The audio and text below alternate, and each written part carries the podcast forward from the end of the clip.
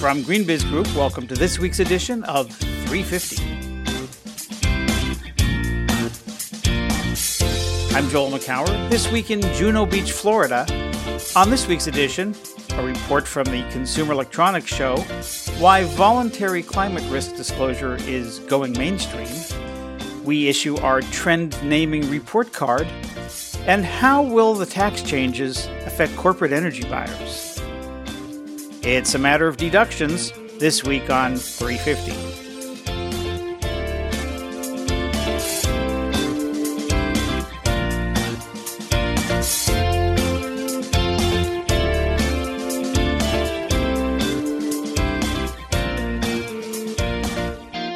It's January 12th, 2018. Welcome to this week's episode of GreenBiz 350. Joining me up Interstate 95 is Heather Clancy. Hey, Heather. Hey, Joel. Happy to see you, or actually not see you, but hear you again this week.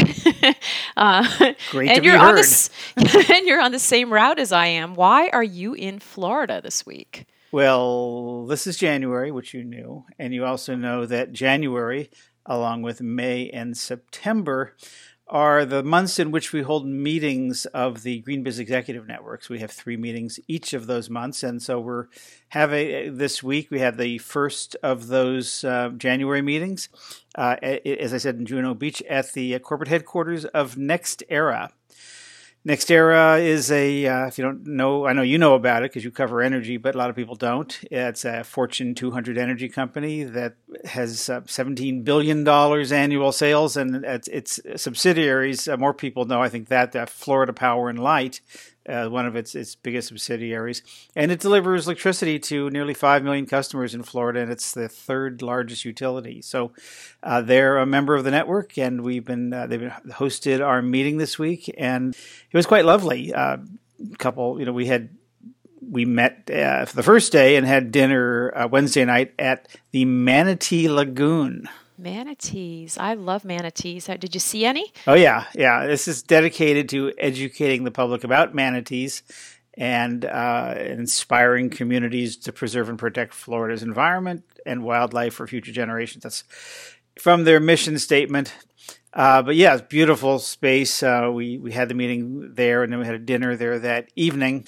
And then the second day of the meeting, uh, when that was all over, we toured the Loggerhead Marine Life Center, that's a uh, nonprofit focused on loggerhead turtles and ocean and sea turtle conservation, education, research, all that.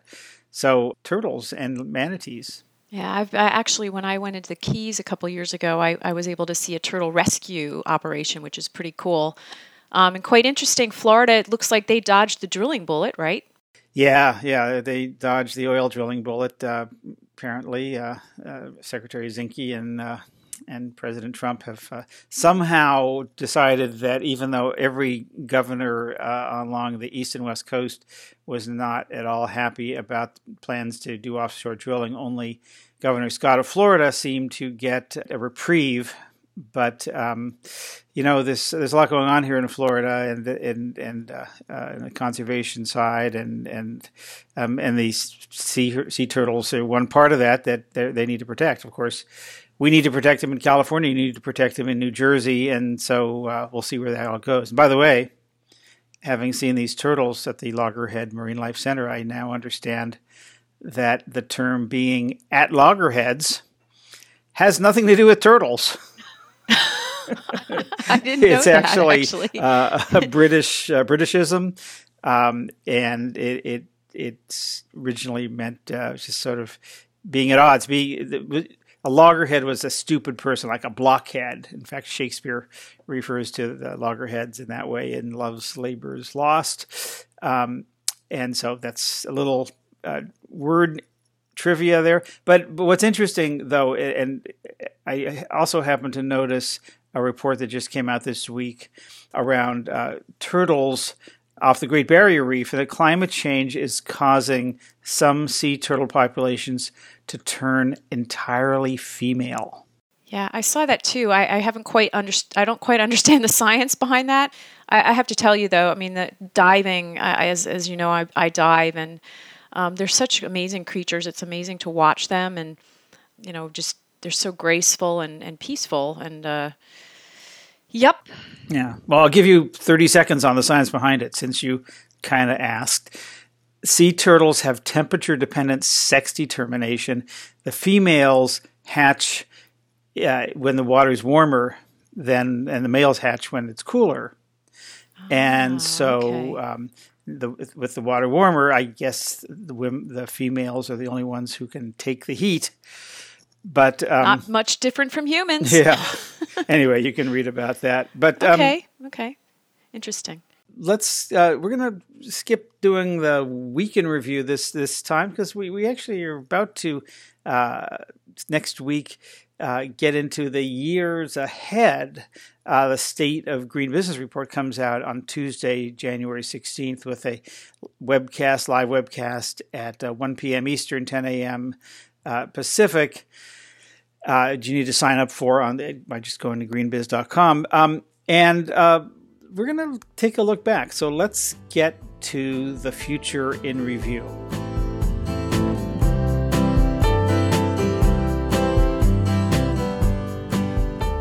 Hi, this is Solitaire Townsend, co founder of the change agency Futerra. What's the biggest challenge of 2018?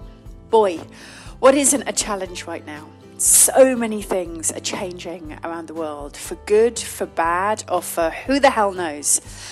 But in 2018, I feel there is a big challenge for all of us, all of us who work in sustainability, who work in purpose, and who work in positive change.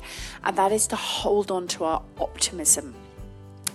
Optimism is a mindset, it's a way of looking at the world. As Winston Churchill said, the pessimist sees the difficulty in every opportunity, and the optimist sees the opportunity in every difficulty. From Martin Luther King, who said, We have a dream, to Nelson Mandela, who said, It always seems impossible until it's done.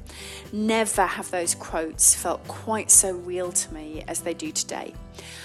Our belief that it is possible for there to be seven to nine to 10 billion human beings, all fed, all healthy, all educated, powered by renewable energy, living in a planet within its planetary boundaries with functioning, healthy, restored ecosystems, thinking about what we're going to do next, where we're going to go. Our ability to believe that is possible, to accept nothing less, is going to be put to the test and is going to be more important than ever.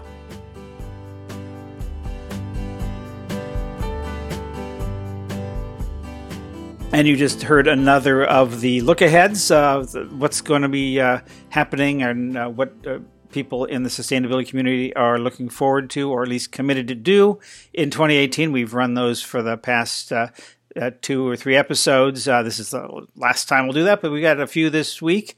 And we always love to hear from you and, and uh, what people are working on. But let's talk about what we're doing next week and, and a little bit of a look back. So, every year we publish the State of Green Business report. It's, this, is, this will be our 11th annual edition. We started in 2008. And one of the things we've done is we have named the 10 trends we think sustainability professionals should be paying attention to in the year ahead, or it's really the year or two, because some of these trends aren't aren't as fast moving as others. So we've done, uh, I guess, 110 of these now, um, and thought as we get ready to, uh, we'll, we'll have 110 uh, after next week. As we get ready to to launch our next 10, that maybe we should take a look back at the things we got right and the things we didn't.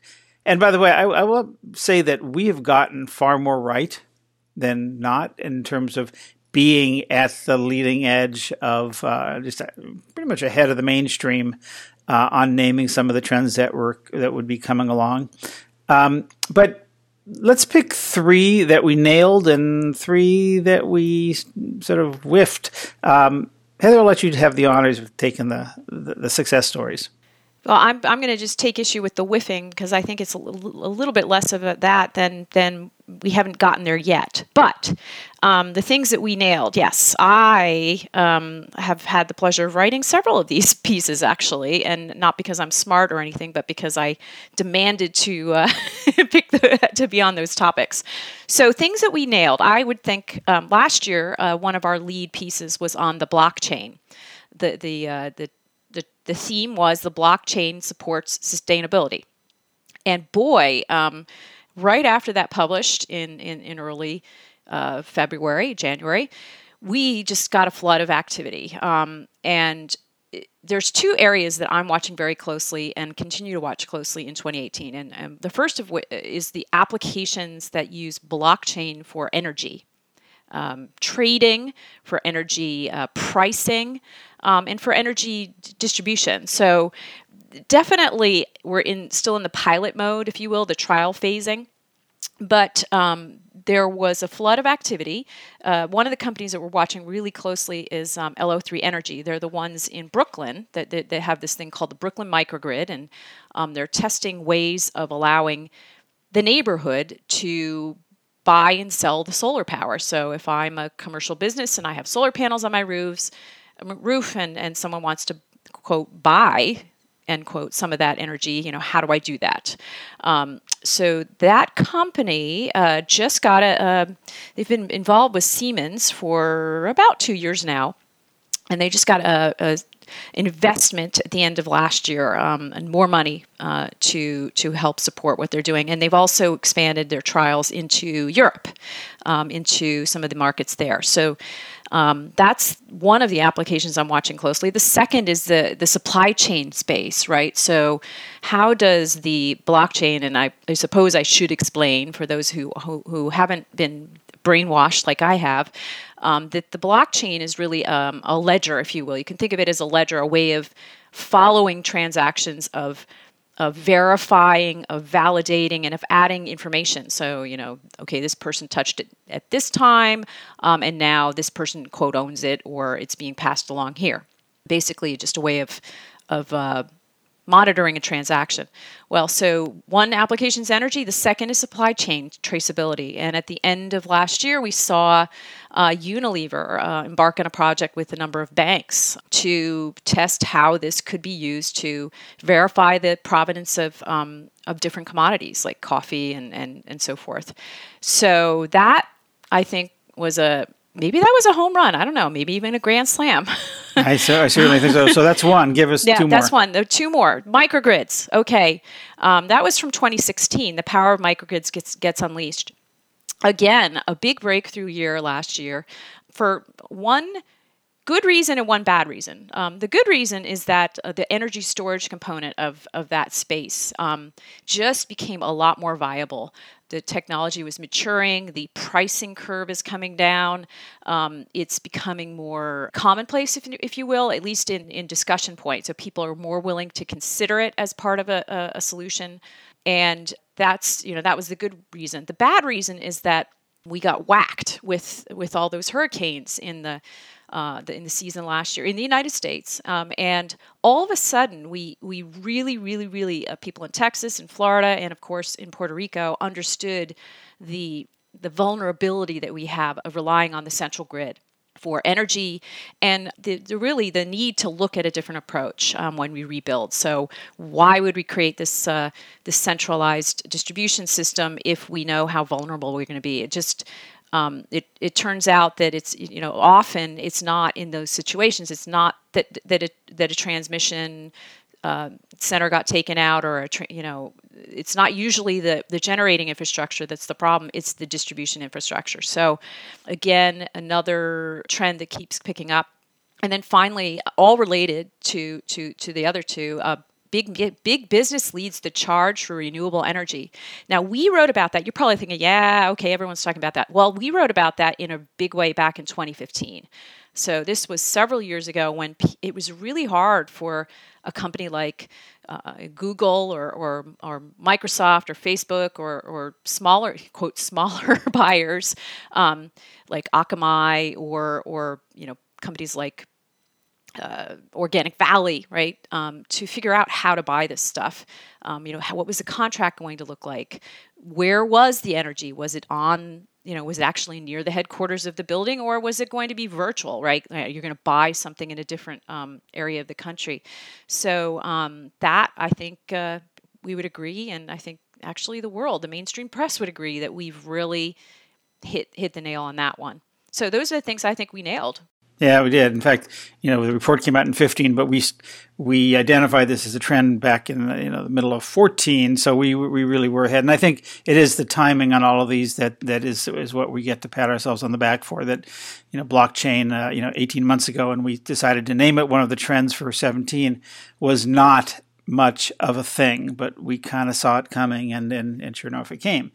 So not so much. Where where where do we go off? Where do we go off off kilter? Where did we go wrong? Well, uh, since you picked one each from 2017, 16, and 15, I'll, I'll do the same. Things that we didn't get as right as we had hoped, and and and some of that may be that they still become true. They just haven't happened yet but I'll go in the reverse order. So back in 2015, we we had a trend that said stranded assets were going to become a corporate liability.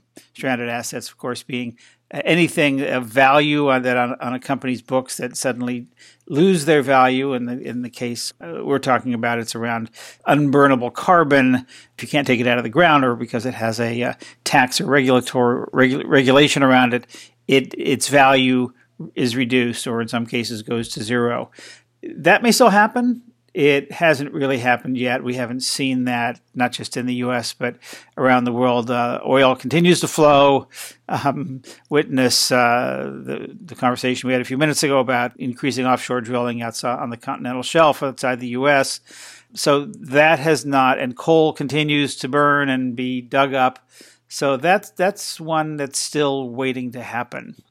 2016, we predicted that green infrastructure would grow like a weed, as we put it. Green infrastructure is refers to things that uh, where we use nature uh, to uh, do what we traditionally have used uh, hard infrastructure, concrete rebar, and all that uh, for, and so creating artificial reefs to uh, to to help spawn underwater life and also to, to mitigate against uh, flooding, for example and then we said that was going to be happening. Uh, those kinds of things were going to be cropping up a lot, and that still, I think, is uh, makes a lot of sense. And the uh, the amount of infrastructure that's needed, as as we are beginning once again to talk about in the U.S. and uh, all around the world about you know how do we have re- infrastructure that's that not only minimizes the negative impacts, but actually increases resilience by playing on the strengths of the natural world. But it hasn't really happened yet, and so that's still an unchecked box that we named in 2016. And then last year, you wrote a piece, Heather, called "Sustainable Sustainable Storytelling Adopts New Means and Memes." So this is how all those corporate sustainability reports were going to start becoming uh, start morphing into more creative ways of keeping the the public abreast of of progress um, and uh, maybe using you know video or maybe even some uh, augmented reality or or just uh, creative other creative processes uh, that we haven't really seen. The the reports come out hundreds of them a year fortunately, they don't print many copies anymore, so they tend to be PDF or, or, some in some cases websites. But you know, we talked about VR, virtual reality, uh, being a means to tell corporate stories on sustainability, and um, I haven't seen anything yet. So that was one we did last year. Who knows? In two years, we may say, "Oh, see, we knew it was coming, and here it is." Um, but those are three that we didn't quite get right. But um, you know, if you go back and look even at, at last year's report, um, just one year ago, and look at the 10 trends around blockchain, around advanced materials, and for circularity, around the sustainable development goals starting to become a business strategy, about um, water starting to become a goal, particularly unlimited water, clean energy growing up um, environmental performance becoming a fiduciary responsibility, uh, invest companies investing in their supply chains, mobility driving a new transportation paradigm, the storytelling one, and then resilience becoming a sustainability strategy. I mean, there's there's probably six, seven of those that I would say we got pretty well right.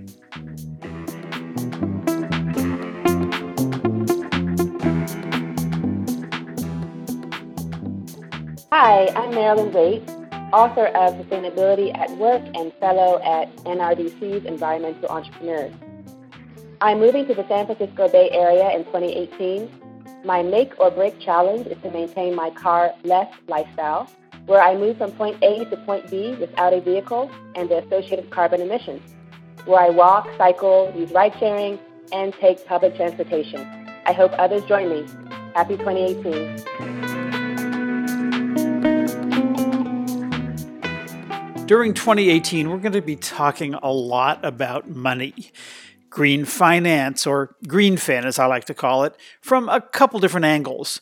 First, where do we find the money to pay for the transition to a sustainable economy? The goal set out by the two degree Paris Agreement and the sustainable developments, that's just part of it. Another part has to do with how companies factor in climate risks into their operations and strategies, and how mainstream investors value companies that do and don't.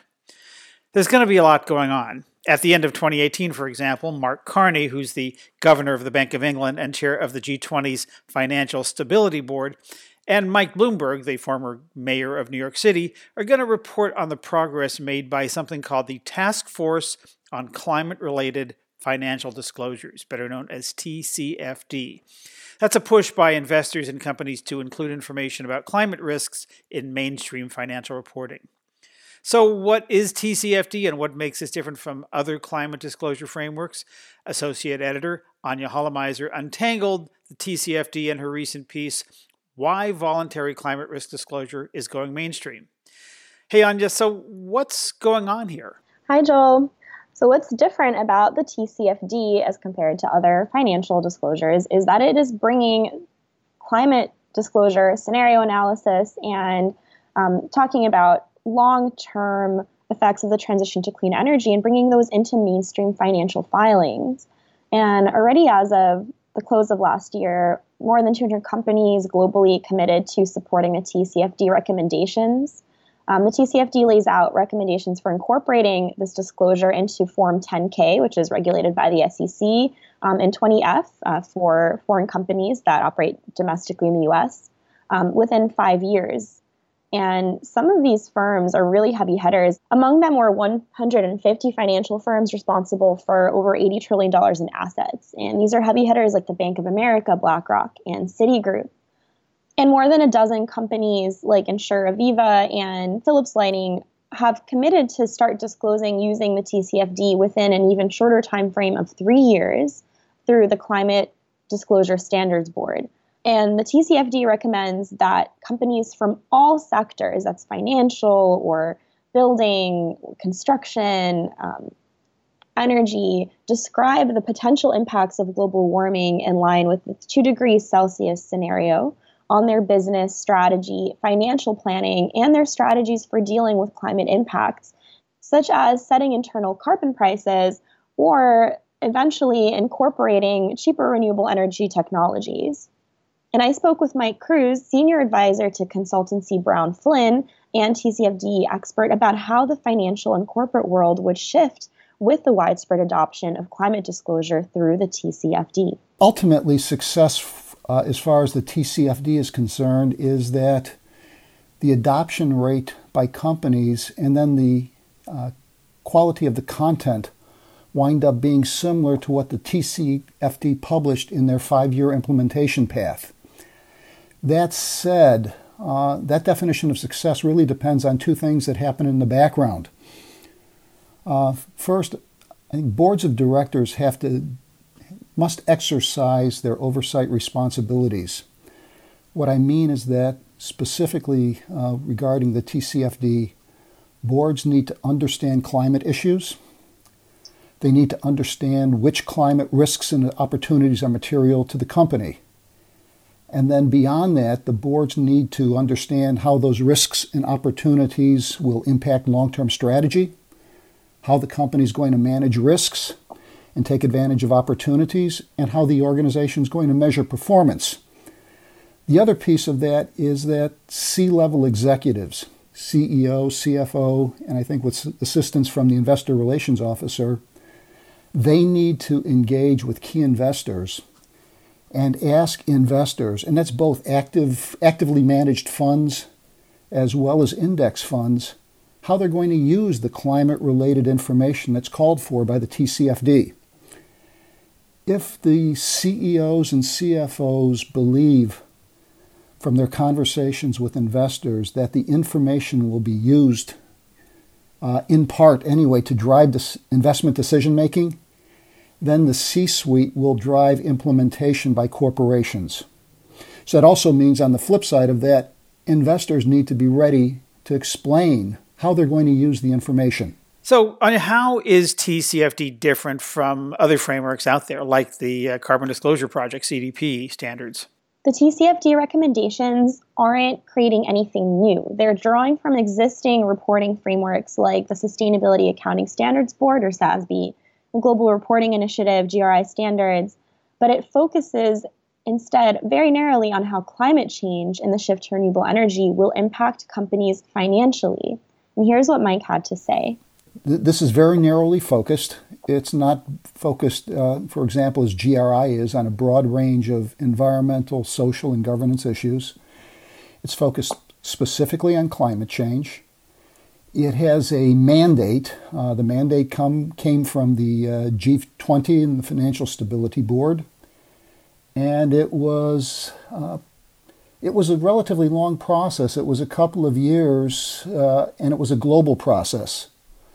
So uh, I think all of those things combine to make it a little bit different from some of the existing sustainability standards. Okay, so who's going to be leading on financial disclosure? I assume that it'll be some sectors before others, and I imagine that there'll be some kind of learning curve for companies to get up to speed. Right. And I was also curious to know who's going to lead because not every company has the expertise or resources to do this deep dive on scenario analysis for climate change. So it's going to be the big companies, like the ones that I previously mentioned, um, that are already signed up to support the TCFD um, or the CDSB's three-year implementation timeframe. And it's going to be the Global 500 that are leading the way, um, Mike Krzus said.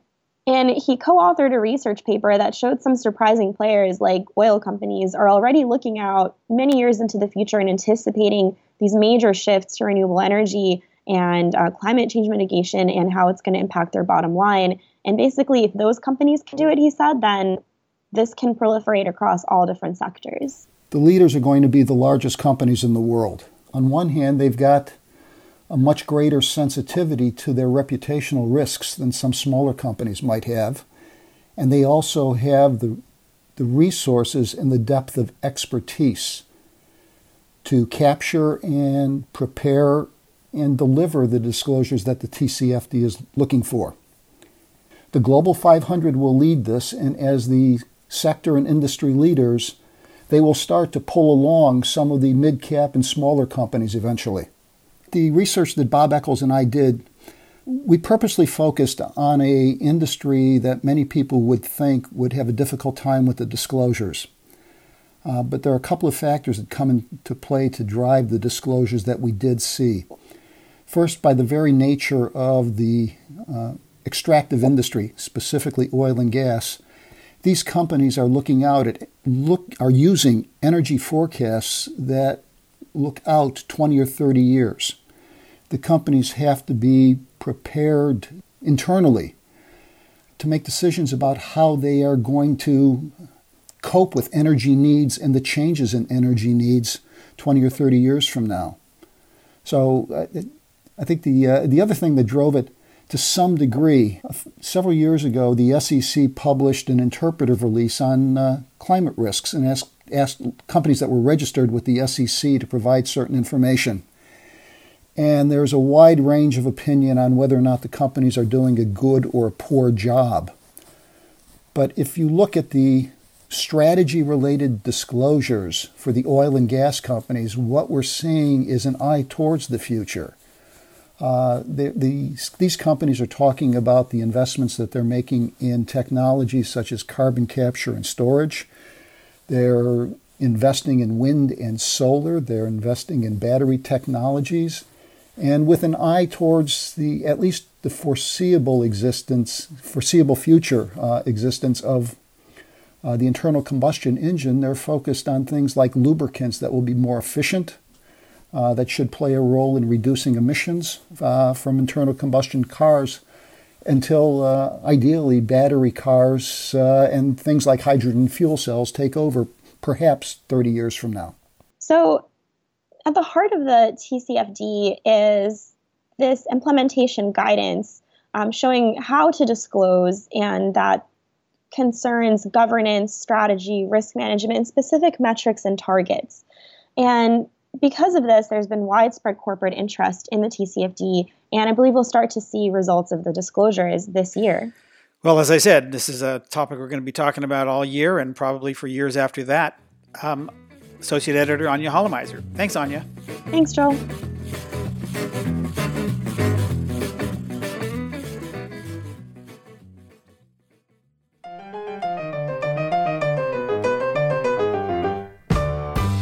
Hi, it's Joel again. If you're enjoying this podcast, I hope you'll check out Center Stage, our new podcast featuring live interviews from GreenBiz events. You'll find conversations with notables like Paul Hawken, Annie Leonard, Janet Napolitano, and executives from a wide range of companies. Check it out. Go to greenbiz.com slash center stage or wherever you get your podcasts. The tech industry doesn't waste time getting down to business in the new year with the annual Consumer Electronics Show, aka CES, in Las Vegas, the self described global stage for innovation. Now, in its 51st year, the conference draws more than 180,000 attendees or, or thereabouts. In 2017, there were more than 4,000 exhibitors. I don't know what the count is for this year, but we'll, we'll, we'll be checking.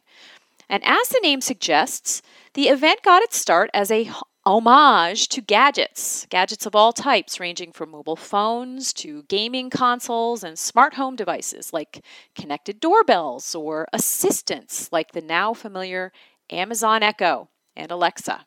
But about 10 years ago, connected cars became a major theme when General Motors showed up with one of its first automated vehicles. One of the journalists who has been following that evolution closely is Wayne Cunningham from CNET, which is part of the CBS Interactive empire. A Bay Area native, Wayne has been covering the tech industry for more than 20 years, and he is currently managing editor of CNET's Roadshow site, where he regularly covers self driving car systems, alternative fuels, and connected car technologies. Wayne is one of the many tech journalists braving CES this year, and he joins us today on GreenBiz 350 to share his impressions. Wayne, thank you for being on the podcast, and I'm glad you have power. Welcome. Yeah, thanks, Heather. Appreciate the opportunity. So we'll get right down to it. What are some of the announcements that rose above the noise for you um, so far? Well, the biggest, and this isn't something we see at CES every year, is a whole new car. And this is coming from a whole new car company uh, new company called Byton uh, out of China. Uh, they've got a new car that they just launched here in concept form, although I was looking at it, it's, it's kind of more of a prototype because they're actually talking about production of this car in late 2019. So that's pretty fast for the automotive industry and to see a whole new car come out. Um, it's electric, fully electric, of course, and has some really innovative uh, dashboard technologies. They're really pushing the envelope. The way I sort of described it is it's got all of next decade's hottest technologies. Yeah, so China obviously very hot on electric vehicles, and um, I'm sure there's many more companies. Um, pretty much every mainstream automaker has been talking up their EV product line, um, and more cities have been talking about banning dirty combustion alternatives. So, what other uh, electric vehicles have you seen, or what other um, enabling technologies have you heard about? Anything truly new? Well, there's some. Most of the stuff that we're seeing is uh, concepts, uh, some ideas about what the future is going to look like. And one interesting thing, I mean, there's a big tie-in between electric cars and self-driving cars. And one of the ways we're probably really going to see it, I, I would say, most people are going to experience a self-driving car as a robo taxi instead of having, you know, a self-driving car in their driveway. And there's a lot of uh, looks toward what that's going to be like in the future. And one of the things I saw uh, was uh, in the, the, Harman International, one of the big automotive suppliers. In their uh, booth, they had this concept called the Snap. And the idea here is you can completely uh, separate the cabin from the chassis. So they had a chassis. It's a big self-driving chassis, fully electric, and they can put different cabins on it. So this idea, you know, has to do with the fact that uh, chassis and cabins can wear out at different uh, rates. So, you know, if you get a lot of use in a passenger cabin, the seats might wear out, but the under the underside of the car might be perfectly good. So why throw out, you know, the whole thing when you could just, uh, you know, replace one part? And the idea here too is they also have, you know, freight delivery or, you know, maybe urban delivery cabins or different kinds of cabins for different purposes. You could you'd have a private uh, car cabin in there too. Um, I checked out this one. It was the idea was it was a uh, shared ride, a ride hailing cabin that you might share with a few other people, and they did up the interior really nice. And this actually embodies a lot of uh, concepts I've seen from other companies too. One of the big ones is that um, you'll have your profile, your preferences in the cloud, and when you get in the the ride hailing car, the shared car, it'll do some kind of facial recognition, or you, maybe you'll tap your phone on it, and it'll immediately download all your preferences. So you can have your your music, all the things you're used to having will be there with you, even though it's not your your car. Oh, that's pretty cool. I mean, like, so actually, I have to ask you a question. yeah, neophyte, neophyte car person. What's the difference between a concept and a prototype? Well, so we see a lot of, or I see a lot of concepts at auto shows, and they can often be just something that's a just a design exercise from uh, you know a car company's designers. You know, maybe they want to show the the direction they're thinking about going in the future, but you know you'll never see that concept car come to anything close to production. Different car companies do it different ways. Some like Honda's a good example. They tend to things they call concepts are usually uh, will go into production fairly shortly, looking very much the same. Um, and that's kind of the the tack that Byton took uh, when it showed off this this concept slash prototype car. It's really something that uh, you know it's very much production intent. They did some things like they use uh, cameras for side mirrors instead of actual side mirrors. That's something I see in concept cars a lot. It's not legal to do that yet, at least in the U.S. Uh, there has to be some some regulatory change for those to be uh, used. But there's actually a good argument for using cameras instead of those full huge mirrors on the sides of cars, in the fact that uh, those mirrors create a lot of aerodynamic drag, and that really cuts down your fuel economy, your energy efficiency, and cameras take a much smaller uh, footprint, and so they can be much more aero efficient. Yeah, and you you know, so that's that's pretty cool. You mentioned, I, and I'm thinking about the word consumer, right? This the CES used to be the Consumer Electronics Show, and um, but you you mentioned that many of these things are likely not to be like an individual person buying them, like that that cool the cabin, the concept of changing um, the chassis and and and kind of reconfiguring what you need. Maybe it sounds like a fleet or a um, a city kind of buyer, if you will. I mean, is that is that how these cars are being positioned? Like th- that someone's going to buy them for a fleet and then they'll get shared in some in some way. Yeah, that's definitely the case. Uh, with automotive at CES, it's more of a business to business play. I mean, a lot of the stuff I see is stuff that will make your cars really cool in the future, but it's not a product you can pick up off a shelf uh, like some of the other electronics we see here.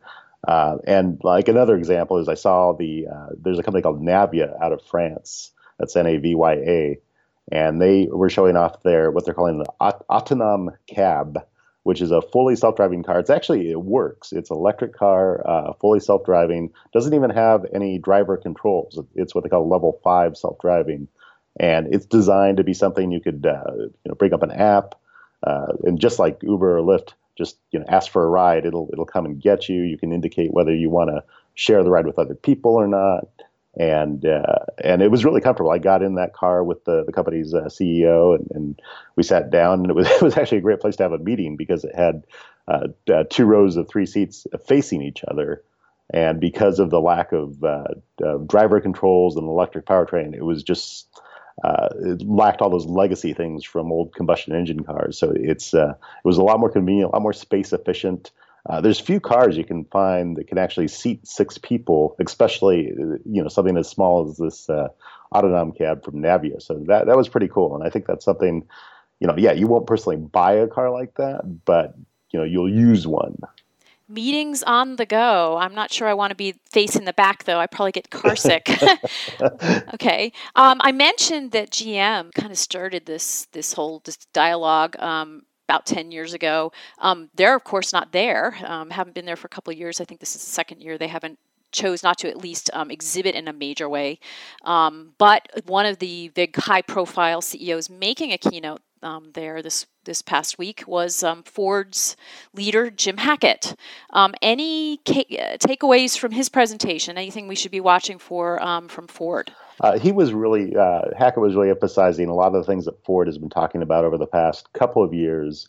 They're talking, you know, in a very kind of high concept way about smart cities, smart mobility. It's it's definitely useful stuff to think about uh, but as far as the actual things we saw, I mean, they talked about having um, what they call V2X, which is uh, vehicle to everything communication in their cars. Are working with Qualcomm to do that in the future. That's that's got a lot of good potential to uh, prevent crashes because your car can, well, it can know what the, the traffic signal is going to be like and, and alert you to that. It can also alert you to cross traffic that might not be stopping. Uh, so that was one of their announcements uh, that kind of relates to the smart city thing. Although the probably the most relevant announcement uh, that they uh, Ford had to, uh, at this conference was they announced that they're actually going to integrate Waze, the navigation application, in their cars. Wow! And I know, it, and nobody's really done that yet. So that's actually probably going to have the most like immediate impact of anything. Hmm. Okay, my final question. Lots of things to see there. What's the one thing you've seen at CES that really blew your mind or, or that will have you thinking differently? Is there any one thing that jumps out? Uh, I'll give you two things. Oh, okay, one, I would do the same. well, one is the Byton car because that if you get a chance to look at the cab of that car, it's, it's really innovative, really interesting, and something that they do intend to produce. Another thing is in the Samsung uh, booth, their supplier uh, or their company uh, Harman has this thing called they call the digital uh, cockpit concept. And what they're doing is they're using a variety of screens. They have curved OLED screens that go uh, that form to the the surfaces inside of uh, you know in a car's dashboards. They don't have to be rectangular. They don't have to be flat. And they have uh, a QLED screen, which is uh, Samsung technology that's really sharp, uh, really sharp, bright screen. And they use that concept, that idea of uh, when you get in the car, it recognizes who you are and downloads your preferences too. So it has that same idea that you know we're kind of seeing from uh, different companies. Well, I'm not sure if I'm glad or sad that I wasn't there. It's a little crazy. Don't miss Vegas, but do miss all of the the technologies to think about. And I really appreciate you checking in with us and, and helping us see what was in Vegas this past week. Thank you, Wayne. Uh, you're welcome. Thank you very much.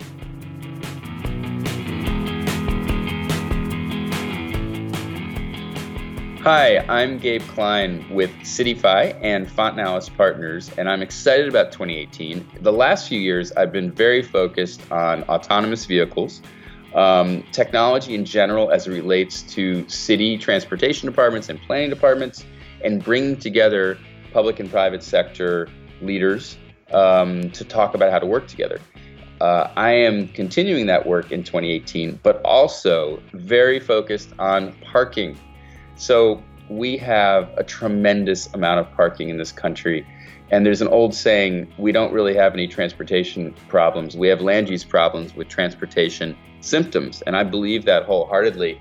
We have to up to 25% of our downtowns being devoted to storing vehicles, vehicles that are polluting our environment, vehicles that are taking up a lot of space, that are causing fatalities. And so, with the advent of technology and autonomous vehicles that are going to change the um, the technology landscape, there's an opportunity to change the physical landscape. And so, working with developers and cities and others to realize how much money and space we can save and redevote to affordable housing, to active transportation uses. Um, and we can make a lot more money in the process. So, uh, really continuing my work aligning incentives and outcomes for people and the environment.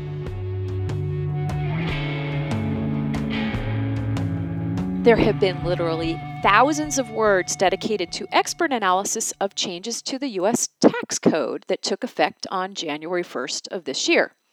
Leading into the legislation's approval before the holidays, there was plenty of justifiable concern over how the new policy could hurt corporate adoption of solar and wind energy as a strategy for offsetting carbon emissions. The final law, however, doesn't look quite so damaging. Senior writer Cassandra Sweet spent some time this week digging into the ramifications of the new policy for corporate renewable energy buyers, and she joins me now to chat about the possible side effects. Welcome, Cassandra. Hi, Heather. Thanks for having me. I'm glad you're on this. I'm glad we're both sort of poking into this, um, and it, it seems to be still a developing stories. So, um, let's first start out. Can you summarize the specific changes that corporate energy buyers should really be studying? Like what what in this law should they be paying attention to and focusing on? So, Heather, the the tax law, which uh, was finalized and passed in December and signed into law by uh, President Donald Trump, uh, actually was spared the wind and solar power industries from a lot of kind of draconian provisions that had been in the bill earlier. You know, attempts to roll back federal clean energy incentives of all of various types, um, and so they the the solar and wind power markets have basically uh, retained most of what they had before, almost everything, and they're kind of two changes that could change things for those industries, but they're not really expected to to inflict any kind of damage, but they could make financing a little bit harder for some of the developers. So the first one is called the Base Erosion Anti Abuse Tax, or BEAT for short, which is a lot easier to say. And what that does is it, it basically limits the ability of companies that have overseas operations. It limits the amount of renewable energy tax credits that they can use to offset taxes uh, on their foreign transactions. So, taxes that they have to pay on money that they might send to their overseas operations.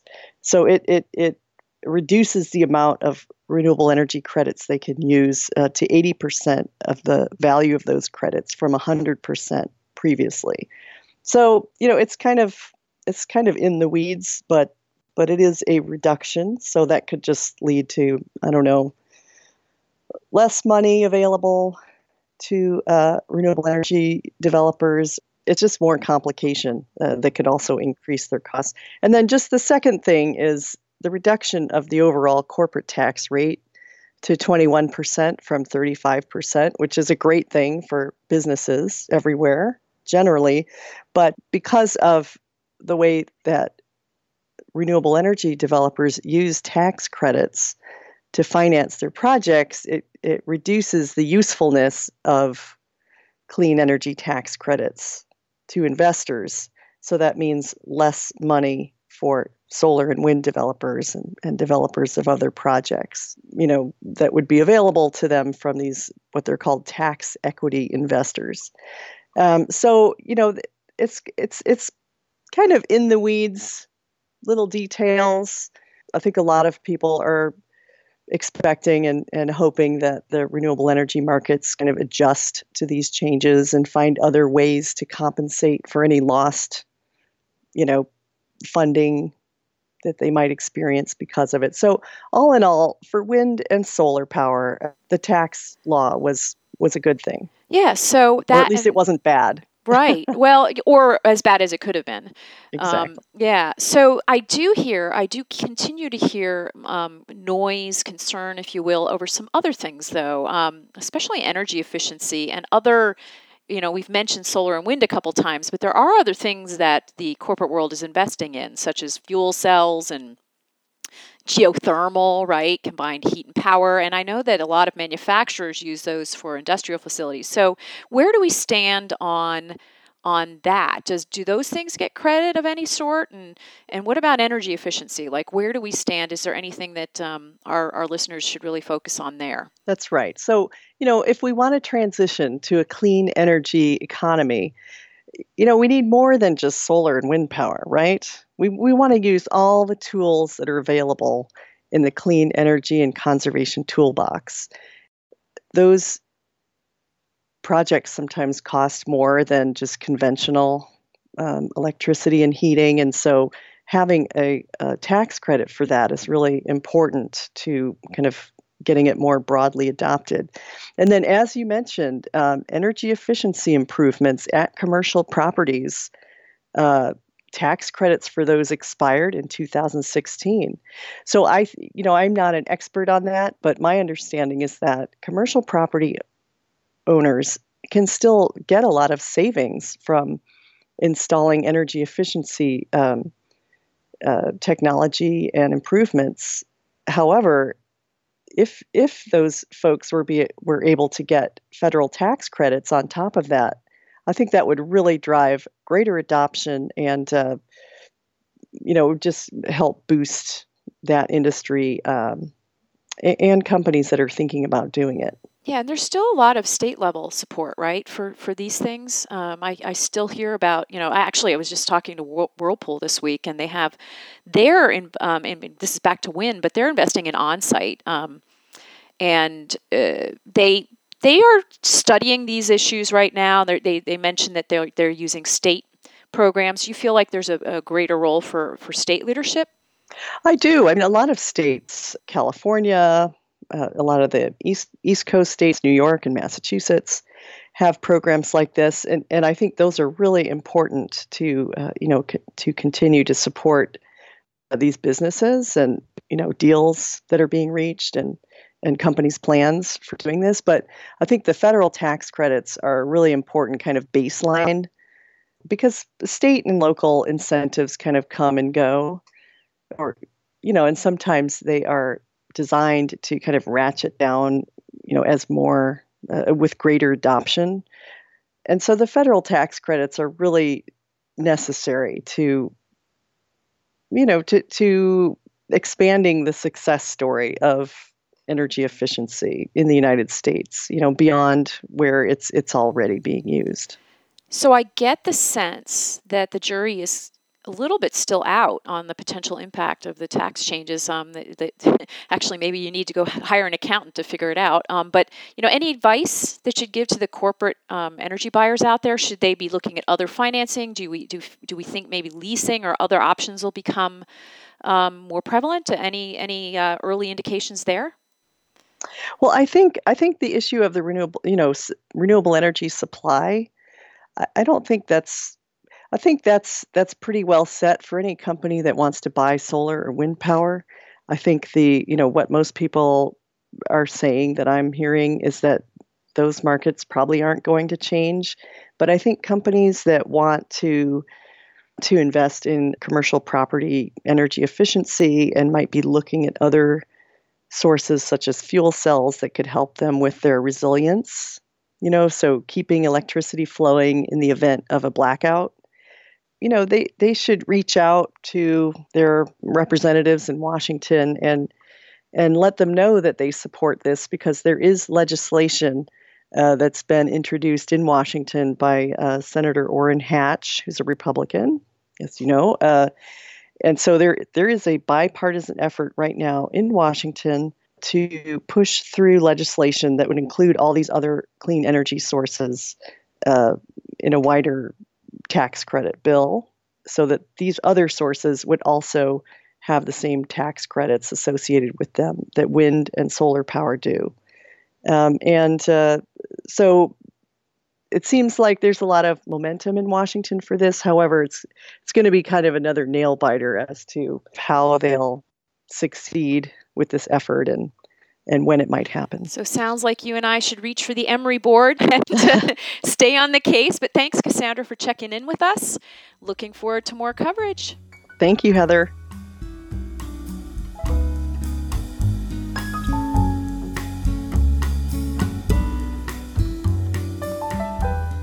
As I said earlier in the show, we're meeting this week in Juno Beach, Florida, at the headquarters of NextEra and FPL, formerly Florida Power and Light. Um, and uh, we had one of the people from FPL Next NextEra that spoke to us is uh, Amy Albury, Director of Environmental Relations and Sustainability. Um, and she was nice enough to step away uh, for a few minutes to talk to me. Uh, first of all, welcome to 350. Thank you very much, Joel. So, one of the things that you said, Amy, that interested me was that how you made a little bit of a pivot in looking beyond your own corporate footprint, environmental footprint, and started looking at that of your customers. Talk a little bit about why you did that and what happened. Absolutely, thank you. It really was a game changer for us internally. We had spent a, many years working on our footprint, improving our emissions and our water use. And when we realized that we actually provide a product, which is electricity, to a, a, number of, of individuals and businesses, and they were trying to reduce their emissions and their carbon footprints as well, we recognized that now we were able to help them reach their goals, not just our own footprint goals, but their goals.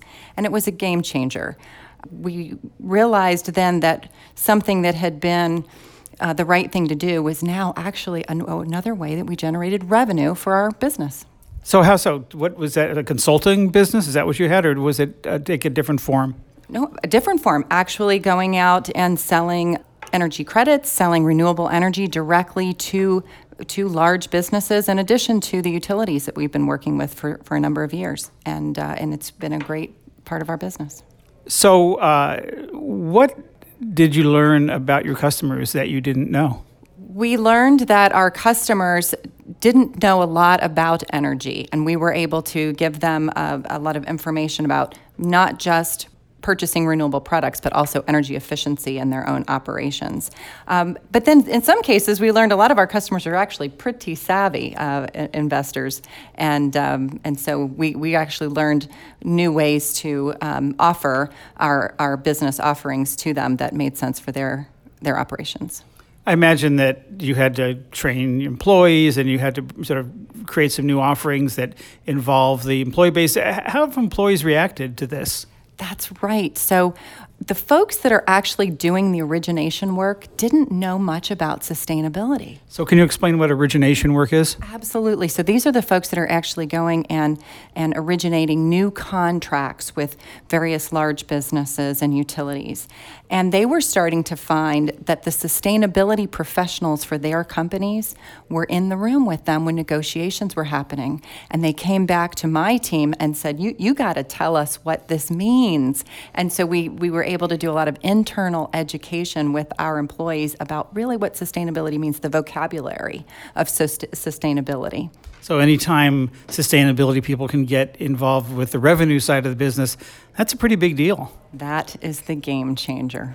So, uh, is there more to come, or where do you see taking this next? Oh, I'm certain there's more to come with climate change. Water is probably one of the next biggest things, I think, for all of us, especially here in Florida. And when we can help folks understand the water benefits that are associated with renewable energy, uh, I think we're, we're going to, to really see some, some more offerings related to, to maybe credits with water. We'll look forward to seeing that. Uh, Amy Albury, Director of Environmental Relations and Sustainability at FP&L. Thanks, Amy. Thank you, Joel.